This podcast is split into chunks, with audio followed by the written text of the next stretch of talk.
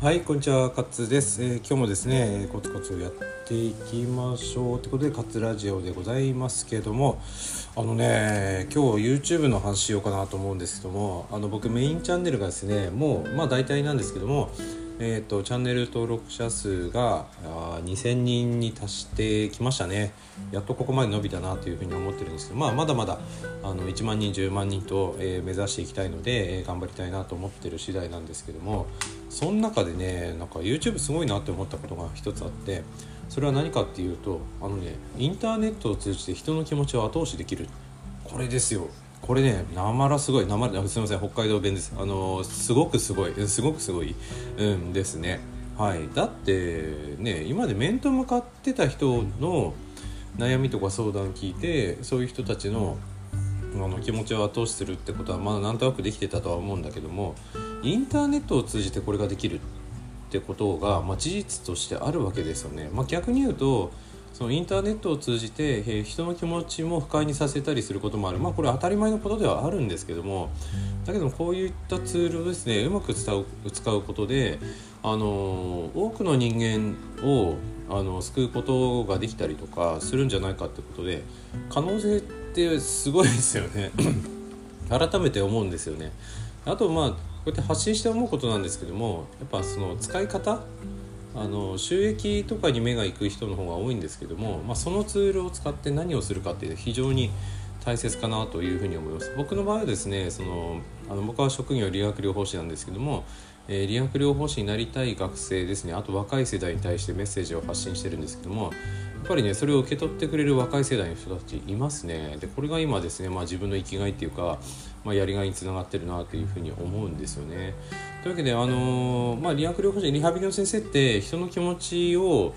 まあ、あのちょっと共感して、えー、と時に、えー後押ししたりとか、えー時にブレーキをかけてあげたりとか、まあ、そういうスキルも、えー大切にはなるんですけどもこうやって発信活動を繰り返すことですねそういうスキルが磨かれていく感じもありますので面白いなというふうに思っていることです。はい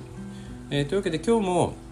あの日本中でですね医療に関わってる人いると思います。で医療現場ってね今コロナの件もあって、まあ、結構ナーバスになっていたりとかしますけども、えーその中で、まあ、人の気持ちをあの後押ししたりとかねあの理解してくれても癒しになったりとかね、えーそういうことができる医療従事者が増えていけばいいかなというふうに思ってますんで、えーまあ、お互い頑張りましょうということで。僕もあの今これ収録しているのが、えー10月16日の7時52分なんですけどえこれからすぐにえ出勤したいと思います。はい、遅刻しないようにコツコツえー行きましょうというわけで、えここまでにします。どうもありがとうございました。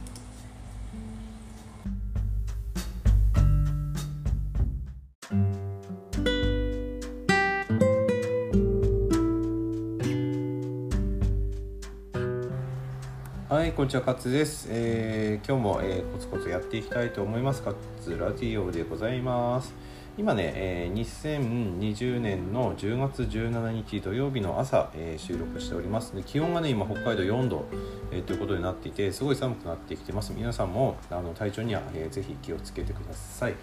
今日ね地震についてお話ししたいと思います地震ってあのーですね、えー自分を信じると書く地震ですね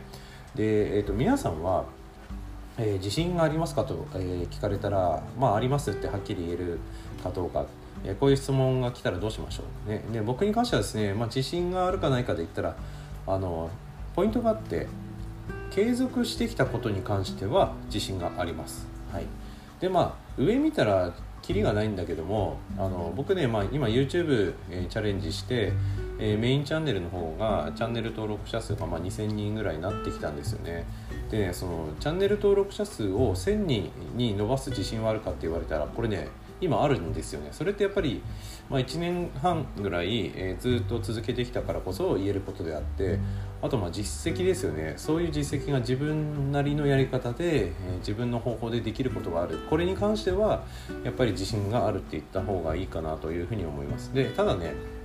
あの僕バスケットボールが好きでプレーするんだけどもバスケットボールに関してはね、まあ、スポーツそれだけじゃないんだけどスポーツに関してはね自信はどっちかっていうとそんなにないんですよ、まあ、むしろちょっとトラウマがあって、ね、それはあの小学校4年生ぐらいの時にマラソン大会でこうビリを取ったんですね一番あの最後だったんでその後に努力をして、えー、その後9位とかに、えー、上がったりとかそういう経験はあるんだけどもやっぱりねあの自分の中でそういう苦手だとかっていう意識があるとなかなかこう自信は持てないかなというふうには思いますね。でそれをどういうふうにクリアしていくかって考えたらやっぱり続けて、えー、一つ一つ具体的に問題点を洗い出して、えそれを乗り越えていくしことしか、まあ、道はないのかなというふうに思うんですね。で人生長いですから長いですからやっぱりね、え目標とか、まあ、自信をつけたいことがあるんであれば、えそれに向けてコツコツやっていくことが唯一の、え解決手段なのかなというふうに思いますなかなかね実績出るまで苦しかったりするんですよ暗闇の中をトンネルを歩いていてそこが抜けるまでっていうのがすごい長く感じるとは思うんですけども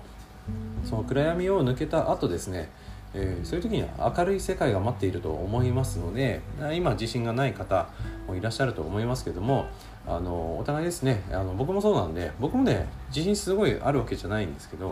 まあ、こうやっていろいろチャレンジしてるって感じなんですけども、えー、まああの皆さんもですねお互いこうコツコツ、えー、いきましょうということで、まあ、今日言いたいのはそんな感じでした。